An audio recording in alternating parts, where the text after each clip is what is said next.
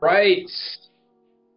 All right. So, hi everyone. This is Anthony Diaz with the Pop Health Show, and the show is for anyone that has a super strong passion on the intersections of emerging technologies, impact, Web3, AI, there's a lot of emerging technologies happening in this world, and we're all trying to make the world a better place. We have people on the show that can drive these conversations forward, but this is about origin stories. This is about people working in the space or these tangential spaces and just understanding where people are from, what they're up to, and what they're passionate about in the future. And along those lines, I'm really enthused and excited today to have David Hsu on the show. So, David is an investor at Breed VC. I'm not going to steal his thunder. He's going to tell us about what he's up to. But most importantly, David, welcome to the show. Yeah, thanks for having me, Anthony. Great to be here. Absolutely, absolutely. Well, you know, I'm I'm very glad to speak with you today, and I guess teleport us back, take us back to where things started. You're doing some really interesting stuff today, but there's there's some theses, some experiences, some growing up behind that. Tell us about your origin story and how things started. Yeah, definitely. So um, I was in uh, economics major for undergrad, and so got really interested in kind of um, economies, uh, governments, um, how kind of money works, and how to how you sort of incentivize different types of policy. Uh, and that was really what got me down the crypto rabbit hole. Um, as I started to learn more about Bitcoin and crypto, kind of in 2016, I was at Wellington, um, a large mutual fund.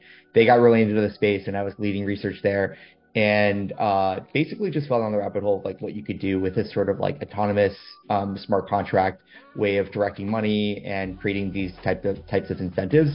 I just thought it was really fascinating, and you know the ability to kind of like control how money works down to the micro level. You can really kind of do some really interesting things in terms of incentivizing certain kinds of behavior.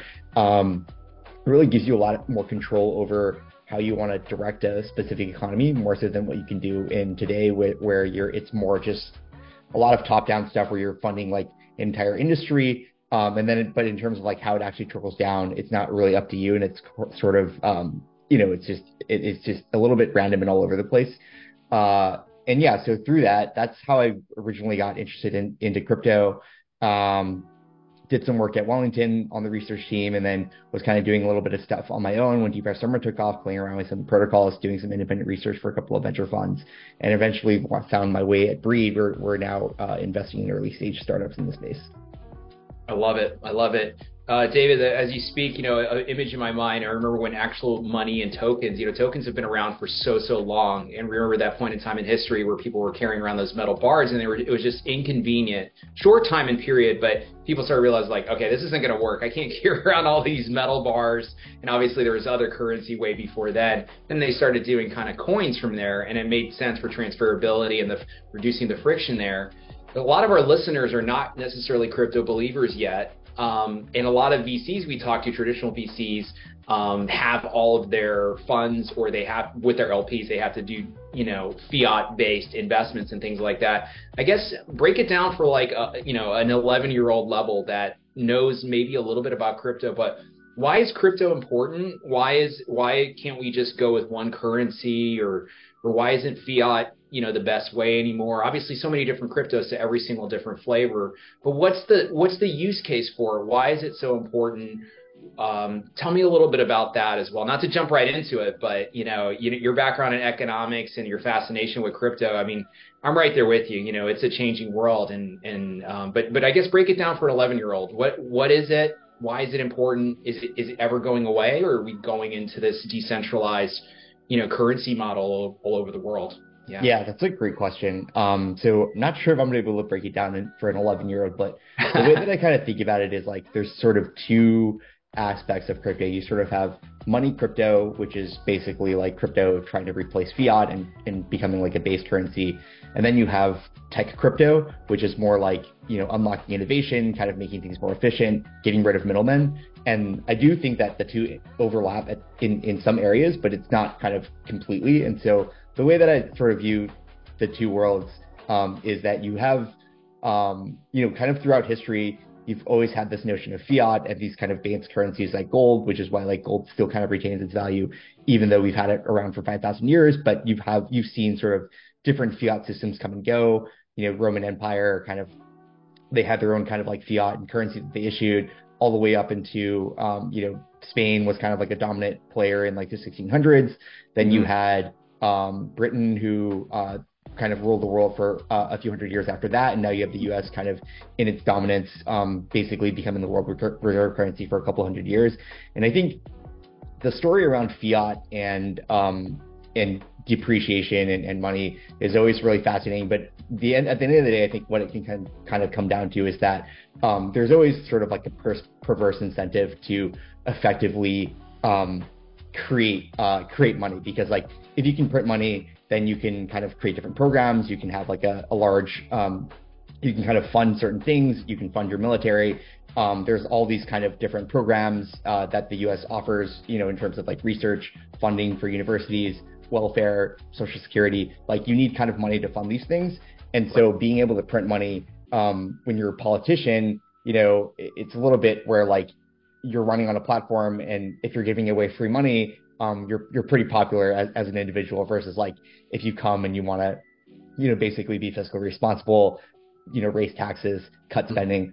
Uh, it's it's a little bit harder to get to to get elected, and so I think there's a little bit of that going on throughout history where like over time there's just sort of like this natural incentive to like depreciate the money because it's sort of like what the people want, right? Mm-hmm. Um, but then you know you do that for um, you know, a couple hundred years, and at some point it gets to a point where like you either have too much debt, the interest rates are too high, your your value, your currency is like depreciated too much, and then people kind of stop believing, and then it becomes kind of like a a, a quick, um, you know, collapse, I, I would say. And so I think there's like some element of that happening in today's world. If you look at kind of like fiscal deficits, they're pretty high. Um, with rising interest rates, it just means that the interest burden that a lot of these governments have to pay is, is becoming much, much higher. So that's, I think that's kind of like the economic side for like maybe you would want um, crypto or like a digital asset that has uh, programmable scarcity that you know is programmable um, to eventually replace this because uh, you know there's a couple of tailwinds for for why you could kind of create a, a case around that. One, um, it's programmably scarceable scarcity. Uh, so you know that uh, you know there's only be 21 million Bitcoin. Um, it's actually more more scarce uh, than gold, right? Because like with gold, if the price goes up, people can always kind of like dig into the ground and find more gold. Um, right. And so like you can kind of increase the supply, and so that um, that definitely like it, it means it's just not as scarce as you think it is because uh, you know maybe it's maybe at like two thousand dollars of gold um, per ounce. It's not really effective to like dig you know a ton to go look for gold. But if gold suddenly rises to like twenty thousand or fifty thousand dollars per ounce, you might have like more incentive to actually go in and, and get it. Um, right. Whereas like you can't just mint, you know, brand new Bitcoin.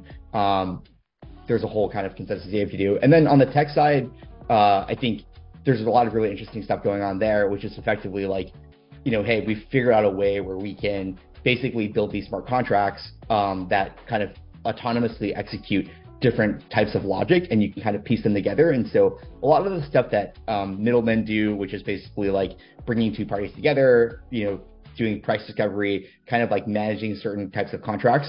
I think eventually like the tech will get good enough where we can kind of do those things in a smart contract kind of way.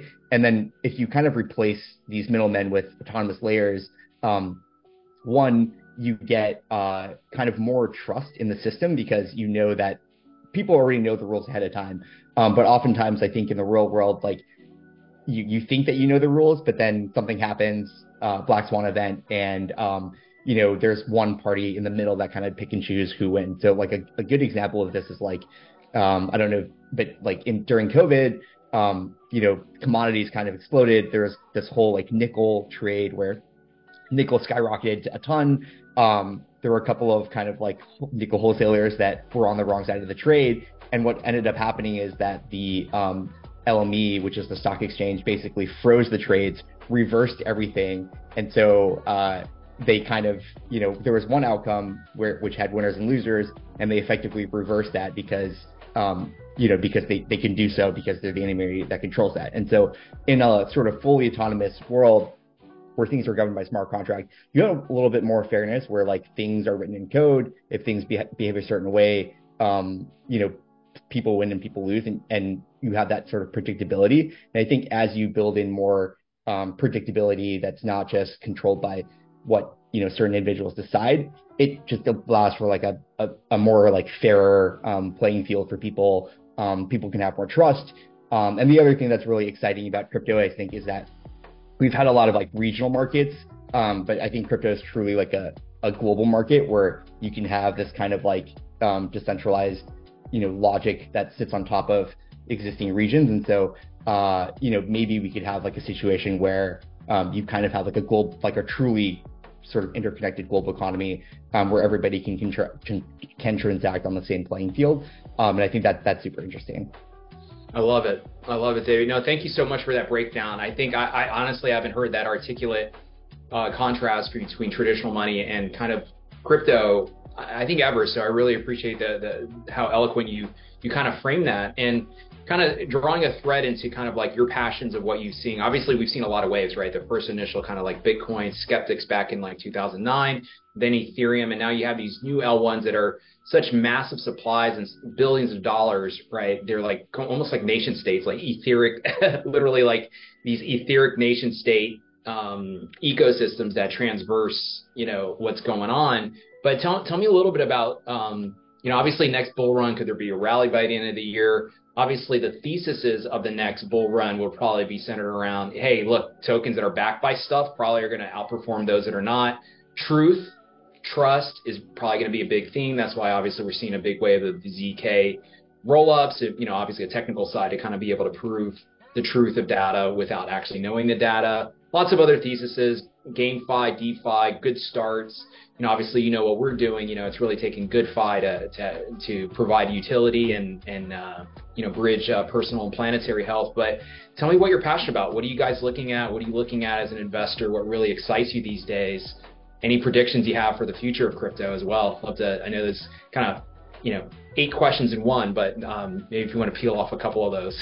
yeah, no, I love it. Um, yeah, so I can kind of start with the thing, things that we're interested in. So we, um, you know, at Breed, we kind of have like a couple of pillars that we look at. The main um, three pillars I would say is uh, kind of core infrastructure. So um, oftentimes when a lot like you know a lot of these systems are are still like experimental they're um, still really early stage and so i think um, as as you kind of look into how uh, these existing um, tech stacks are emerging uh, it's there's still very much um, a lot of stuff in flux and a lot of stuff that's yeah. that hasn't really been fully flushed out and so uh, you know one thing that we spend a lot of time is really thinking about what's still missing in this tech stack to really create a truly decentralized and scalable version of um, this crypto future that we're looking at. And so, you know, a good example, um, you know, something that we didn't invest in, but a good example of, of, of this type of core infrastructure would be like a Lido, um, Lido DAO. I don't know if I don't know if you know know about it, but effectively, yes. like you know, when Ethereum yeah. Was created, they had this, um, you know, they had this. I don't know if you would call that a bug, but just kind of like the way that they constructed the staking was um, they wanted to make it more decentralized, and so they made it so that you needed to have 32 ETH in order to be a validator, but also that like you could not delegate your ETH to existing validators. You have to kind of like spin up your own node, um, and then basically it, it, it, creates a way where like um, there is more decentralization because you're you're you can't just delegate your ETH to other validators. Um, right. You have to do it yourself. But the problem is like for most people, um, they're not really like tech savvy. They don't really want to go through the hassle of like spinning up their node, their own node and all of that. And so um, rather than rather than you know doing it themselves and kind of decentralizing, um, what Lido DAO did was they kind of created this way for them to be sort of like this intermediary where they're distributing your stake to professional validators. I think they're partnering with like 20 plus validators. They just you you give Lido your ETH, they give you stake ETH in return they kind of do the, the delegation. And um, what's interesting is that if you look at a lot of other proof of stake um, blockchains, they have this like delegated proof of stake kind of mechanism built within it, um, whereas Ethereum didn't. And so I think like just kind of finding something where like it makes sense for you to have like a delegated proof of stake system because like people want to be able to delegate state they don't want to do themselves. But if you don't have one inherently built in your system, then someone's going to kind of like come along and basically build that. And there's a lot of opportunity for that kind of component to either make a lot of money. Maybe it'll be monopoly. Maybe it'll be like an oligopoly. We hope we're, we're hoping that it's going to be more decentralized. And Ethereum is is coming up ways where like even if it's a centralized entity, they can't really steal your funds because it's kind of there's other areas within the tech stack that makes it more decentralized and, and kind of reduces your slashing risk. But it's kind of like stuff like that that we're really interested in. And basically, you know, um, someone built something, it's like really great, but they kind of missed this one component, and then you're kind of like building kind of this this natively inherent thing that that fixes um, or plugs a hole in the system.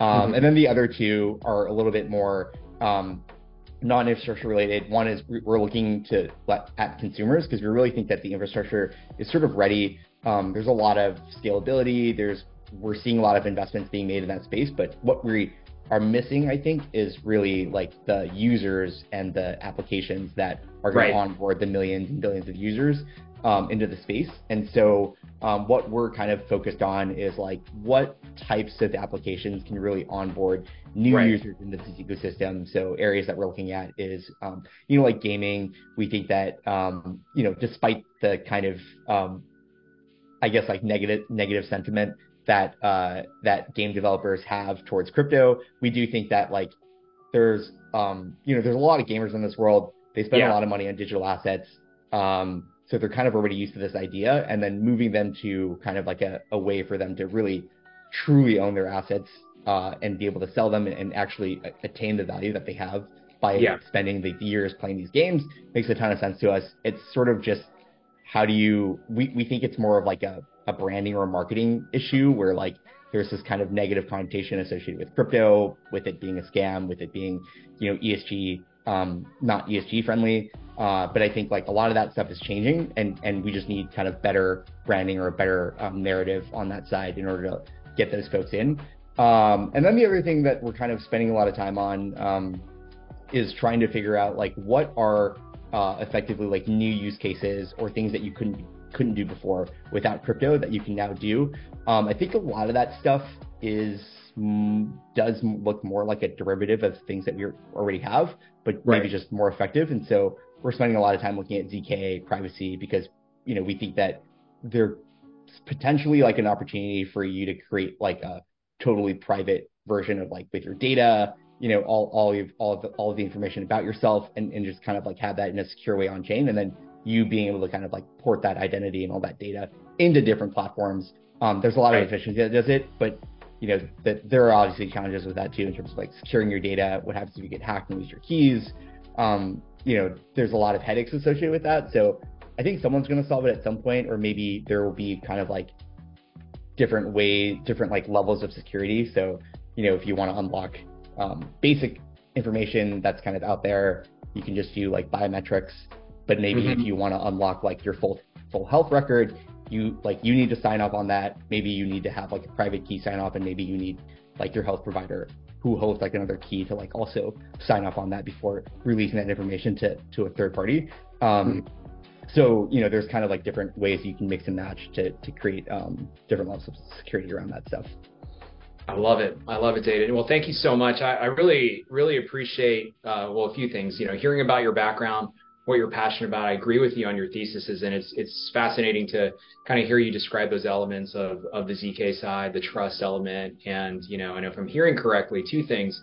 You know, infrastructure is laid, but investments in plugging holes in that infrastructure, which is kind of raw, is really important. You know, it's almost like the groundwork has been laid a lot, but now we need street street posts and what's the technology we're using for signage, what's the technology we're using for on ramps, on ramps uh, to those interstates that are kind of been laid. Then the second piece, obviously, is uh, games are really important. The, there's a lot of consumption happening there. Um, gamification is probably a, a, lead way, you know, also into um, into more consumer applications, right? And the the next generation consumption uh, ushered in by Web3. But I guess uh, my very final question for you, Dave, David, and it was great having you on the show. Love to have you back and hear more about your investments at, at Breed and what you guys are, are looking to do or have done uh, once we have you back. If anyone would like to interface with you or Breed or um, online or reach out, what would be the best way in doing so? Yeah, definitely. Um, you can just reach me at uh, david at breedvc.com, which is my email uh, or you can reach me on Twitter at at Dave Hsu. Uh, yeah. Super, super. Well, David, this was refreshing. I was glad. I feel like I know you a lot now. Um, uh, but it's really exciting to have your thought leadership in the space and and really just hear about the exciting things that are happening. It's a fascinating time in history on so many different fronts. But uh, Uh, thank you for being on. Really appreciate it. And to our listeners, uh, thank you so much for listening. Uh, this is the Pop Health Show. The show is for anyone that has a super strong passion on the intersections of emerging technology and making an impact in the world. David, thank you so much. This was great. Great. Thanks, Anthony. Appreciate it. Thank you so much.